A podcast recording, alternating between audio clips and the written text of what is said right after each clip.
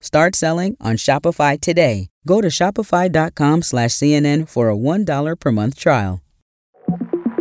Hello. From CNN, I'm Joe Beck with the five things you need to know for Thursday, January 11th. Former South Carolina Governor Nikki Haley and Florida Governor Ron DeSantis went head to head on CNN last night. And it was an important debate for the 2024 candidates, as they're pretty much neck and neck for second place ahead of the Iowa caucuses next week.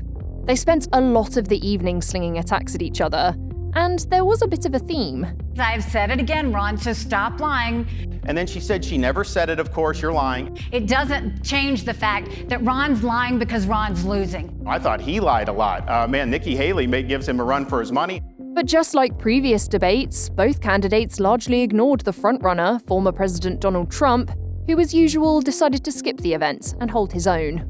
Some of the biggest drama of the night came before the debate even started, though, when former New Jersey Governor Chris Christie announced he was dropping out of the race and got caught on a hot mic saying this about Nikki Haley. You know, and she's going to get smoked. And you and I both know it. She's not up to this. He also said that, quote, DeSantis called me petrified before the audio appeared to cut out. A judge is set to hear closing arguments in Donald Trump's $370 million New York civil fraud trial today, but he probably won't be hearing from the former president.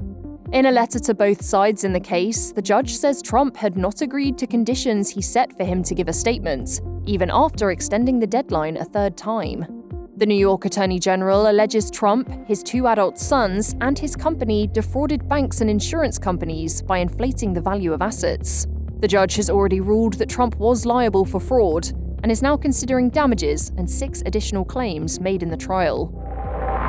Today, the International Court of Justice will hear a case brought by South Africa alleging that Israel is committing genocide in Gaza in its war with Hamas.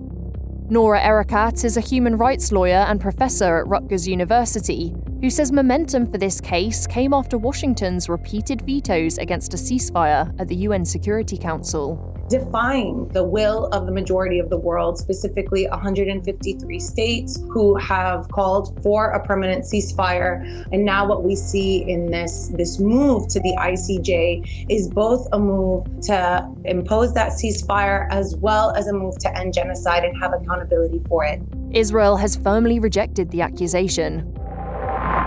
Two House committees have voted to move forward with contempt proceedings against Hunter Biden.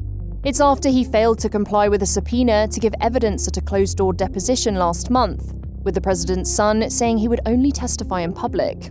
Hunter Biden did make a surprise visit to Capitol Hill yesterday, though, as lawmakers debated whether to approve the report recommending that he should be held in contempt of Congress.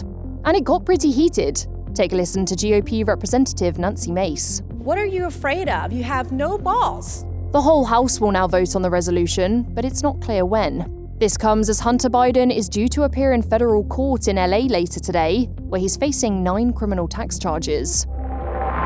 Aaron Rodgers' conspiracy theories could be catching up with him. More on that next. Shopify's taking the cash register online, helping millions sell billions around the world. But did you know that Shopify can do the same thing for your retail store? Upgrade your point of sale system with Shopify. Shopify POS is your command center for your retail store. From accepting payments to managing inventory, Shopify has everything you need to sell in person. Get award winning support and see why millions of businesses worldwide trust Shopify. Do retail right. Grab your $1 trial at shopify.com slash CNN. Start selling on Shopify today. Go to shopify.com slash CNN for a $1 per month trial. There's going to be a lot of people that are happy with that, myself included, to be honest. With the way it ended, it got real loud. Mm-hmm. That was Pat McAfee announcing that Aaron Rodgers is done as a guest on his ESPN show for the remainder of the NFL season, but he didn't rule out future appearances. It comes after the host drew significant scrutiny for letting the injured New York Jets quarterback appear on his program and deliver lengthy rants about conspiracy theories. Last week on the show, Rodgers falsely suggested that ABC late night comedian Jimmy Kimmel could be linked to convicted pedophile Jeffrey Epstein. McAfee apologized for the comments, but Rodgers did not.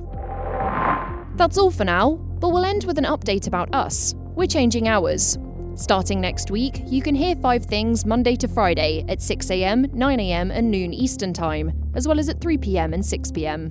I'll be back with today's next episode, which drops at 9am Eastern.